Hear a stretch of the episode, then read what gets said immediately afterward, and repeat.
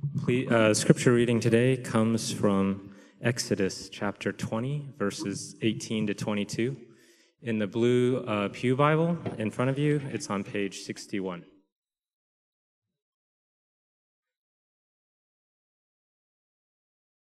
Exodus chapter 20, verses 18 to 22.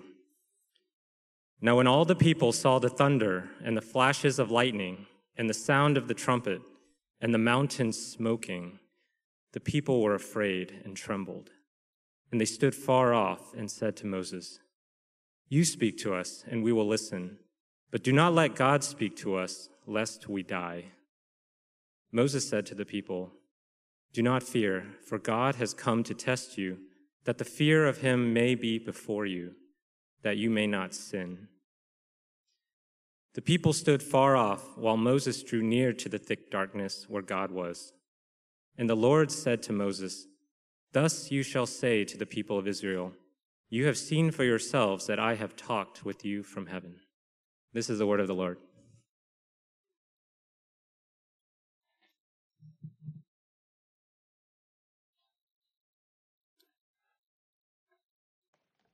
Let me pray for us once more. Father, thank you as the word was read, as we have a large passage we're looking at today, that you will uh, grant us the ability to study it, to learn from it, and to apply it into our lives. Even from a text that we rarely go into deeply, we know that there is a word for us from you. So speak, O Lord. We are listening. In Jesus' name, amen. Well, my daughter is in second grade at a Christian school that's committed to classical education. Uh, and also to a collaborative effort where parents take an active role in their child's education. And so, on one of those home days, I get the privilege of being there and I get to study world history with her. And one of the books that we have to read on ancient history has a whole chapter on the Code of Hammurabi. Now, if you have no idea who or what that is, don't feel bad. I was just as clueless as you. I don't remember being taught anything about a Haram, Hammurabi when I was a kid, but man, uh, what they're teaching these days in this school is amazing. Basically, uh, he was an ancient Babylonian king in the 18th century BC who developed a whole system of laws in order to uh, rule his vast Babylonian empire with order and justice. Because he didn't want the people's obedience just because they feared his army, he wanted their obedience because they respected his laws. And so he carved them into a stone monument, which have been preserved to this day, and they are really the first set of written laws that we know of. They predate the Mosaic law that we're going to be looking at uh, this morning, they predate it by centuries. And as my daughter and I read some of the laws found in the Code of Hammurabi, it was quite interesting.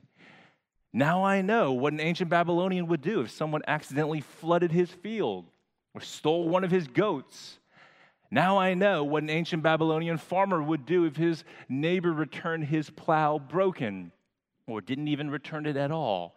That's interesting, but it doesn't seem all that relevant to me or to my daughter. I, I, I, don't really feel like I have to keep anything that I find in the Code of Hammurabi. It's interesting reading, but it's not really authoritative. It doesn't really shape my life today. But isn't that how many of us read the Mosaic Law, what we find here in the book of Exodus? Today we are going to be covering a large section starting from chapter 20, verse 18, all the way to chapter 23, verse 19.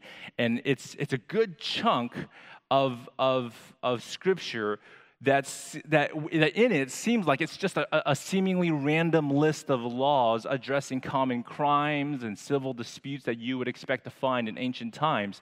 This section of Exodus is what is commonly called the Book of the Covenant the book of the covenant, and it covers situations on what do you do if you lend a neighbor your ox, uh, but they're careless and your ox dies or is seriously injured, or You know, what do you do if your neighbor leaves a pit uncovered and your ox uh, or your donkey falls into it and dies? And, and, and then you have these seemingly random prohibitions like, you shall not permit a sorceress to live, okay? Uh, and you shall not boil a young goat in its mother's milk. All right, I'll keep that in mind. Um, so, just like you know, the, the, the Code of Hammurabi, the Book of the Covenant can be fascinating for some, boring for others, but we're all wondering if these laws have really any relevance for us today and any authority on us that we might that we have to obey what it says.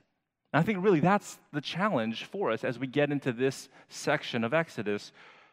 How are Christians today supposed to read and apply the book of the covenant? Or are we even supposed to? Like maybe this section is not even relevant to us anymore since we're under the new covenant. We're no longer under the old. So, like I said, we're covering a large section today, and so of course, there's no way we're going to be covering every single verse. Um, you know, it wasn't even time to read all the verses. So, um, what I what I plan to do is to focus on what is commonly known as the threefold use of the law, and I'm going to rely on three metaphors to do just that. If you want to look in your bulletin, you'll see an outline, and we're going to consider first the law as restraint, second, the law as mirror, and third, the law as teacher. And as I unpack these three metaphors, uh, these three uses of the law, I'm going to make reference to the various verses that are going to be found in our larger text. But, friends, my bigger goal this morning is to demonstrate how the book of the covenant finds its fulfillment ultimately in the person and work of Christ Jesus our Lord. And so that means Christians, if you are a worshiper and follower of Jesus, Christians are not under the book of the covenant like the Israelites were. The Old Testament law is no longer normative for believers, but but there are still moral norms and commands that Christians must obey. And so, if there are any laws to be restated or principles to be drawn out from this Old Testament text that apply to us today, Christians obey not because it's written in the Mosaic covenant, but because those laws and those principles have been restated in the New Testament and they've been written on our hearts by the Holy Spirit. That's the whole blessing of the new covenant, of being in a new covenant with God. And so by the end of this message, I, am going to exhort every believer here to obey the law, to obey what the Apostle Paul calls the law of Christ, which is really the law of love, to love one another. So we are still under law, but the law of Christ, the law of love. That's going to be the main emphasis this morning. But let's begin with that first metaphor I mentioned the metaphor of the law as restraint. The law is a restrainer of evil. As we'll demonstrate, the law is ineffective at changing human hearts or producing in us a desire to obey. That it can't do. But the law can restrain sinners from committing all the sins that we are actually capable of committing. It can't make you good, but it can keep you from doing all the evil in you, that, in, in, that all the evil that your sinful flesh could do. This, of course, is based on the scriptural premise that we are all deeply corrupted by the effects of sin. We are all depraved and capable of the most heinous of sins.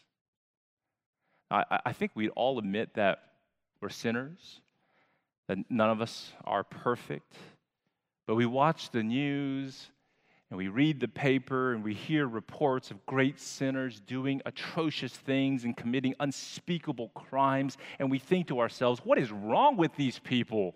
Who could do such a thing? And the Bible says, you could. I could we could because we share the same fallen condition as the worst of sinners. What's wrong with these people is what's wrong with us. Our hearts are bent towards sin and selfishness. So thank God for the law. For in the law, the worst impulses of our sinful hearts are curbed, they're restrained. By God's common grace, the conscious, the consciences of the vast majority of the human race are not completely seared to a sense of shame or to a fear of punishment. In other words, by God's common grace, we're not all sociopaths. That's a good thing. Thank God for that. So when a people are collectively taught the law of God, when a society orders itself accordingly, the law still has an effect through its demands, its threats, its punishments to stem the tide and to keep us from acting upon our worst inclinations. We see this kind of restraining effect here in chapter 21. If you look in chapter 21, verses 1 to 6, in these laws that are regulating the practice of slavery among the Israelites. You see a restraining effect. Now, up front, I, do want to say clearly that slavery is an ancient practice that has always been rooted in human depravity. It is not a part of God's good order, not a part of God's good creation. Now, I know we can, we can point out that Israel's slave, practice of slavery was different than the chattel slavery that mars our nation's past in that slavery in Israel was not race based and it, and it did not involve kidnapping and slave trading. And we can also point out that it was a common means of getting out of debt, where you sell yourself into a form of indentured servitude until you can pay it off. You know, even with those nuances, which are important to mention, but still, even, even so, th- there's really no point in trying to justify Israel's practice of slavery because the Bible doesn't even try. The book of the covenant, I hope you understand, is, is not establishing or endorsing slavery. What the book of the covenant is doing is regulating an existing practice, regulating slavery among the Israelites, and restraining the inherent evils of it. Just consider how it prevents lifelong servitude by enforcing a Sabbath this, this law enforces a Sabbath where in the seventh year, that slave is set free, even if he still has outstanding debt. Compared to the other nations in Canaan, where, where Israel will soon settle down, this provision of freedom in the seventh year was unparalleled. It made Israel holy, as in being set apart, as being different from her neighbors. Now, it goes on to say in chapter 21, verse 3, that if the slave entered with a family, then he gets to leave with his family intact. That makes total sense to us.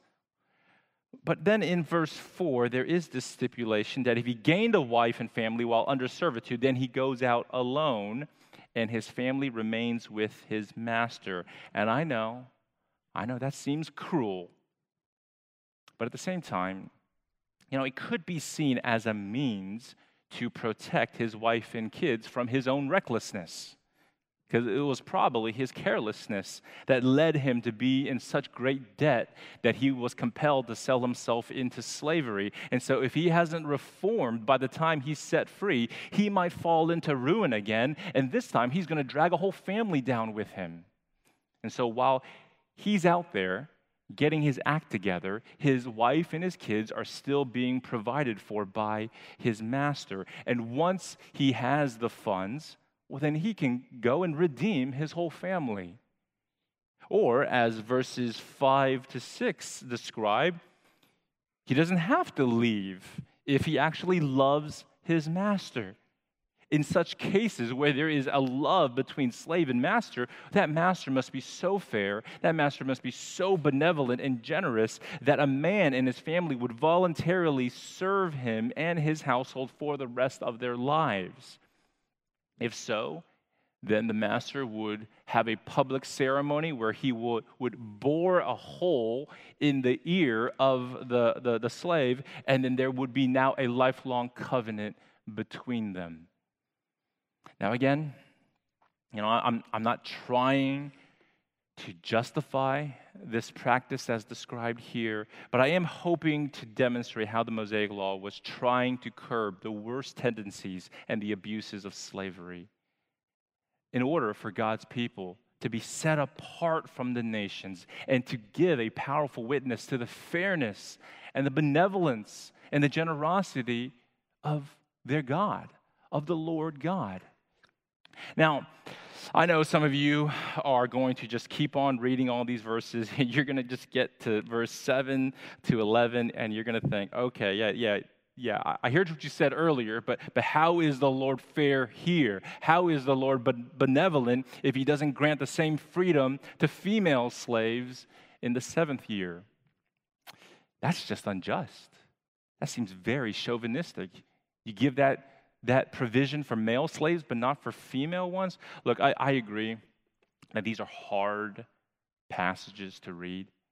Like, if you just keep reading through this book of the covenant, there are going to be things like that where when I first read it, I recoiled as well.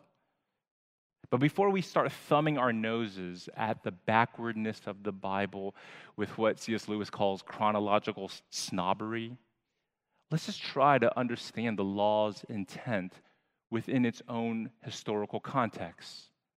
So, the female slaves that are being referred to in verses 7 to 11 are serving as additional wives to the master. It's much like how, you know, Jacob, he had Leah and Rachel, but then his father in law also gave to him female servants named uh, Zilpah and uh, Bilhah as wives who bore to him some of the 12 sons of Israel. And so that's why here the female slave is not released after six years of service because she's actually a wife and she's a mother within the master's household. So it's about preserving the family, it's about preserving the covenant of marriage. That's why it's different in this case. Now, I, I know it's still probably going to be unsettling for you, um, but at least try to see the good restraint that's found here in the law. Because notice how she cannot be treated like property that you just sell.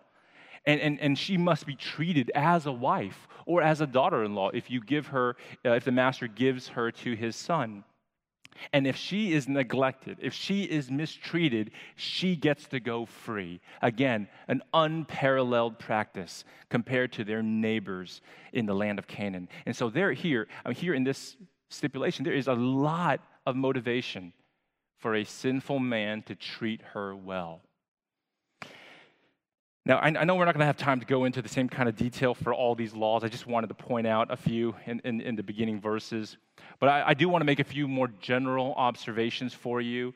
Uh, if you just look at chapter 21, from verse 12 all the way to verse 32, there are just a bunch of laws related to personal injury or death. And some of these sins call for capital punishment which, if you think about it, is intended to have a restraining effect on sinners. And there's also a provision for refuge when it comes to unintentional homicide. So if you killed someone on accident, there is recourse and protection from a revenge killing, while a judge is, is, is impartially assessing your case. So again, these are, these are good restraints here. And then in, in cases only involving injury, the principle known as lex talionis, you know, eye for an eye, tooth for a tooth. This principle is applied as a way to restrain disproportional punishments. So, punishments must fit the crime. So, if someone knocks out your tooth with a fist, you can't retaliate by trying to knock off their head with a club. That, that's not justice, that's just revenge. And what's more, these injury laws take the responsibility to exact justice out of the hands of the offended party and puts it into the hands of an impartial judge. And so, an eye for an eye, a tooth for a tooth, was not a motto for personal vendettas. No, it was a principle for proportional punishment to be measured out in court. Uh, there's another larger section of the book of the covenant. This is chapters 21, verse 33, all the way to chapter 22, verse 15. And this covers various cases involving property damage or theft. And this is where what's known as the principle of restitution.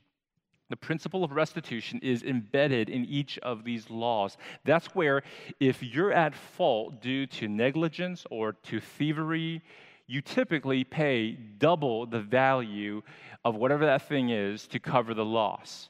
And the whole point is to restrain our evil tendencies to break the 10th commandment, to covet, and then to break the 8th commandment, to steal our neighbor's property. And again, it's important to place these laws in historical context because if you think that the book of the covenant is harsh, you just have to realize that under Sharia law, you would cut off the hand of the theft. And if you read the Code of Hammurabi, you cut off his head.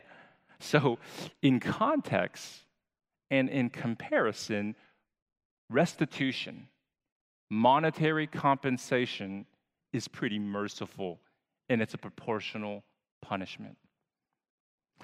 So, friends, the, the point I'm trying to make here is that what we see from the law is that we are all sinners. And if not for the law and its restraining effect, we would all be carried away by our worst impulses. We would give in to all of our sinful inclinations. So, these demands here, these threats, these punishments that are meted out in the book of the covenant help restrain sin, evil, and injustice within the nation of Israel. In Galatians chapter 3 verse 24, the apostle Paul describes the law as a guardian of God's people until until Christ would come. So the law is there to guard the people until the coming of the Christ. Um, and it's, it's really guarding people from themselves, from their own sinful inclinations, restraining them from greater evil until the Son of God would come to accomplish what the law could not do to make us good. This leads to our next metaphor the law as mirror. And like any mirror, it reflects an image. Now, there are two images I have in mind. On one hand, the law reflects the image of the lawgiver. The law was given to Israel to set them apart as a holy nation, holy as the Lord their God is holy. And so, in giving his people the law, God was essentially using it as a mirror to, to reflect or to refract himself, that they might see more of himself in the law. So the law is righteous as God is righteous. The law is compassionate as God is compassionate. The law is just as God is just. The law is merciful as God is merciful. And so if you say you love God, but then you read the law and you're disgusted and appalled by what you find in the law, how is that any different than saying that you love your husband, but then gagging a little whenever you see his reflection in the mirror? I mean, really, how, uh, if, if you have little love, little respect for God's law, then what does it say about your love and respect for God Himself? The law is a reflection of God. And so, as you're being confronted with the law of God, perhaps it's revealing something about you, about your heart attitude. Maybe you need to repent of a pretty low view of God's law because it's communicating a pretty low view of God. Friends, that's what the law is supposed to do. It's supposed to function as a mirror. It reflects the holy image of God but as we continue to stare into it, we see another reflection. We see an unholy image of ourselves. The law reveals our sin, our weakness. It shows us our filth and our need to be washed clean. The Apostle Paul illustrates this well in Romans chapter 7. He's writing there about how in Christ we are released from the law, having died to the law. But Paul is careful not to suggest that the law is bad in itself. Listen to what he says in Romans chapter 7, verse 7. What then shall we say? That the law is sin? By no means. Yet, if it had not been for the law, I would not have known sin. For I would not have known what it is to covet if the law had not said, You shall not covet. So, in other words, Paul is saying that without the law, I would have been craving other people's stuff without even realizing how displeasing it is to the Lord, that it's a sin called coveting. But just being able to name a sin doesn't actually help me to resist it. So, Paul goes on to write verse 8 But sin, seizing an opportunity through the commandment, produced in me all kinds of covetousness.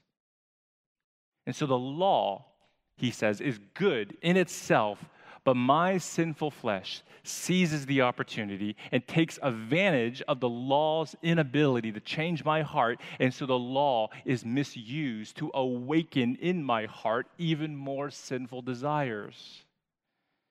Paul's point is that the law tells me what not to do but not only am I incapable of not doing that thing, I discover in me a desire to want to do far worse sinful things.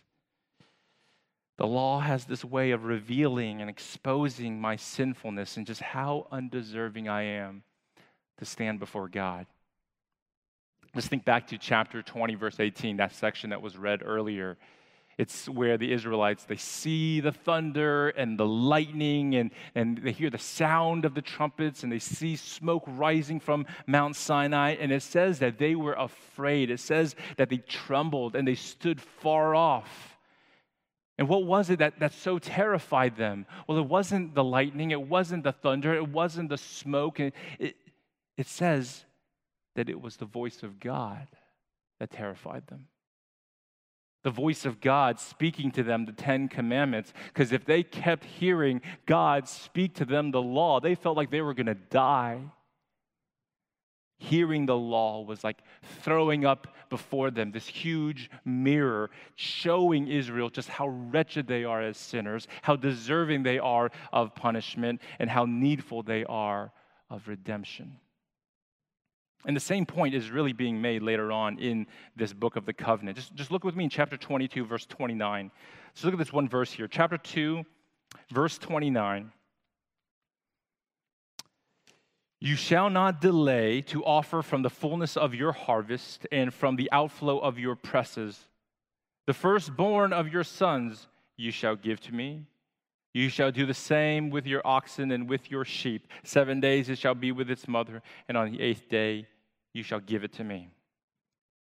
Now, for God to ask of us uh, the best of the harvest, the best of our wine presses, and for him to demand the sacrifice of the firstborn among sheep and oxen, that, that makes sense.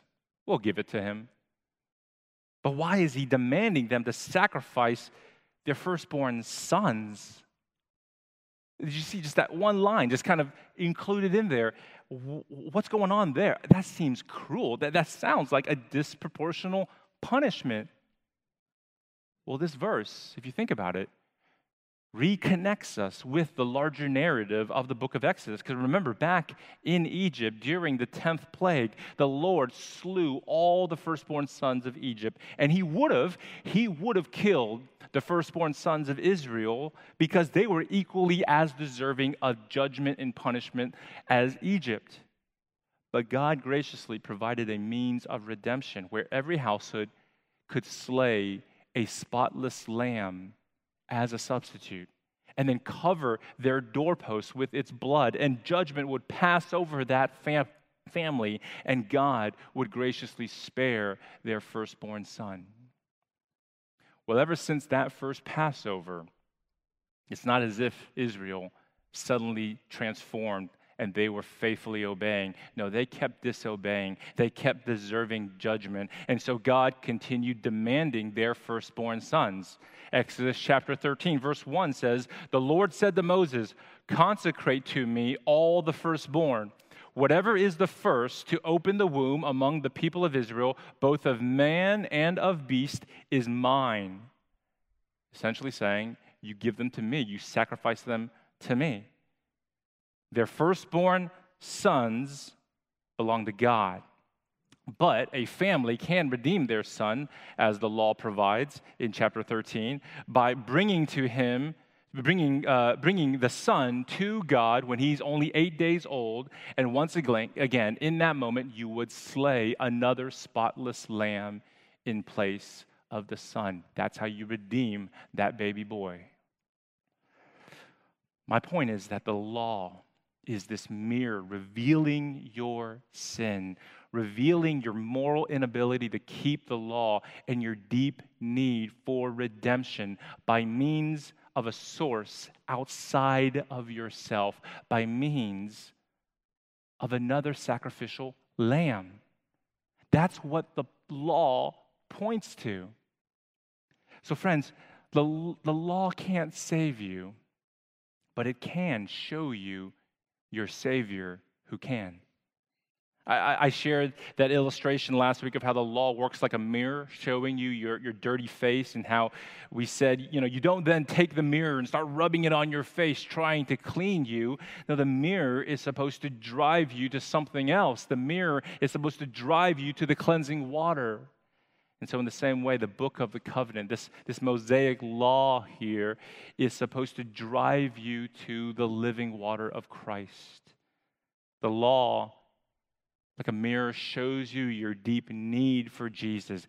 That's really what Jesus meant when he said that he came not to abolish the law, but to fulfill it, to be the very thing, the very thing the law is leading people to. And that's why we said earlier that the book of the covenant is not binding for Christians. You have to realize that most of the laws that you read here won't find direct application in your life because their purpose has been fulfilled in Christ. We don't keep ceremonial laws regarding an altar and all these various sacrifices and these rituals because Jesus was the final sacrifice. We don't keep all the cleanliness laws, the food laws, because Jesus has sanctified his people once for all from all uncleanliness. We don't follow these civil laws since the people of God are no longer comprised as a nation state. No, Christ has now made a new humanity out of Jew and Gentile, and he calls it the church. And so the church doesn't keep these laws, not not because we now get it and we see just how backwards and unenlightened all these laws were. No, that's not the reason. We don't keep these laws because their mission is complete. Their purpose is fulfilled. They pointed to Christ, and now he has come. But just because Christ has fulfilled the Mosaic law, that doesn't mean that his followers should just ignore it altogether, just, you know, skip past these chapters. No, there are still moral dimensions to the law that still remain in effect today because they reflect the holiness and the heart of God, and so they still apply. And this leads, of course, to our third metaphor and our final point. The law of God is a restraint against the evil inside our hearts and the law is a mirror revealing that evil to us and revealing our inability to make ourselves good. It points to Jesus, points to his gospel. If we receive Christ, we will be born again. We will be changed from the inside out. The Spirit of God will come into our lives. He will write the law upon our hearts. He will enable us by His power to actually keep the law, to actually be good. That's what happens to everyone who becomes a worshiper and follower of Jesus. That's available to any of you here. And that's why, if that's what's happened to a Christian, if we have the Spirit of God in us and the law written on our hearts, for Christians, there still is a use for the law. The law is a teacher. What the law can still do is to teach us how to live a relationship with God, a life that's pleasing to Him. And so, this is what some would call the third use of the law the law as teacher. In his book, The True Bounds of Christian Freedom, the Puritan Samuel Bolton explains the law's relationship to the gospel in this way. He says, The law sends us to the gospel that we may be justified. And the gospel sends us to the law again to inquire what is our duty as those who are justified. The law sends us to the gospel for our justification. The gospel sends us to the law to frame our new way of life. In other words, the law, what we read here, is driving you to the gospel of Jesus Christ to be in right relationship with God. It's through the gospel you're put in a right relationship with your God. And after you have been reconciled with him, the gospel drives you back to the law to now learn how do you live out a right relationship with God. And so, as Christians, we strive to keep God's law, not so much because we have to, but because we get to, and because in Christ we're able to. Obedience matters not as a means to justify ourselves, but as a means to show our love to the Redeemer who justified us. It's like Jesus said if you love me, keep my commandments. John 14, 15. If you love me, keep my commandments. And what are his commandments? Well, in the Gospels, we see Jesus reinforcing all of the Ten Commandments except for a strict observance of the Sabbath. But he reinforces all the rest. And, and that's really, uh, and, and he goes on to later sum it up with the law of love to love God and to love your neighbor as yourself. That's the, love, the law of love. It's really the law of Christ, as the Apostle Paul puts it. And so there is a continuity between the law of the covenant, which we're looking at, and the law of Christ. And so that's why we can still read our passage and draw practical applications for the Christian life today. So let me just give you an example of that. I mean, there's so many different examples. I hope later in, in, among, with your family, with your friends, with your small group, you can discuss more about this. But let me give you one. Consider these laws demanding restitution for any damages that you might have caused. What can we learn from that? How do you apply that as a Christian today? Well, we learn that asking forgiveness is always the first step in reconciliation. But when there is a means to make restitution, we do it. So if you borrow a tool from a friend and you break it, you don't just return it with an apology. No, you, you make restitution. You, you repair it or you buy them a new one. If your dog digs up your neighbor's flower garden, you don't just say sorry you replace it and you offer to get your hands dirty getting in there, replant, helping them replant the garden. Or if you dent a stranger's car in the parking lot without anyone looking, you leave your name and your number and you try to make things right. It's like how Zacchaeus, remember Zacchaeus, the tax collector in Luke 19? Remember his response after he was utterly changed by an encounter with Jesus and his grace? And he, he not only repented before God, remember how he made restitution before man. He was willing to pay back four times the amount that he had cheated anyone as a tax collector. And it just proves that Zacchaeus wasn't concerned with just meeting the bare requirements of the law because the law just required him to pay back double what you stole. He's going well beyond the law. And, and notice how he wasn't just concerned about making right things that he did in the past, he wanted his life from now on to reflect the law of love. And that's why he told Jesus that he promises to give half of his possessions to the poor. That's the heart of a Christian, transformed, convicted by the law, and saved and transformed by the gospel. That's what it looks like to learn from the law and to apply it to our hearts and to let it take shape in our relationships.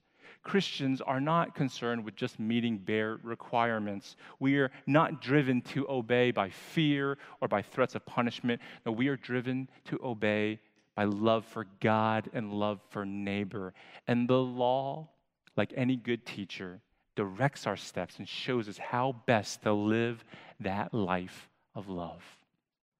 Father, thank you for your law as it does speak.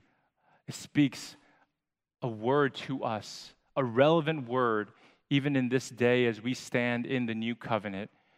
We thank you that it led us to Christ and that you have given us your Son, Jesus. And for those of us who are followers of your Son, Jesus, may we live out now your law as a means of pleasing you and serving others. We pray this in Jesus' name. Amen.